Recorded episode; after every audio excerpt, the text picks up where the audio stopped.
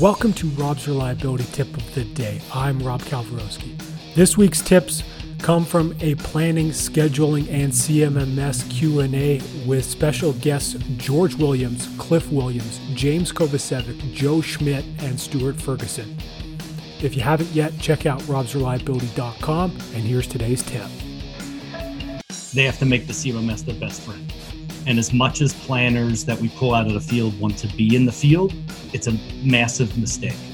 They have to be the expert at using the CMMS, at capturing history, at building BOMs, at building canned job plans, or you know, building a job plan library. They've got to. Most of the work we do is repetitive. So the more that time they spend capturing that information, the easier the planning position becomes in the future.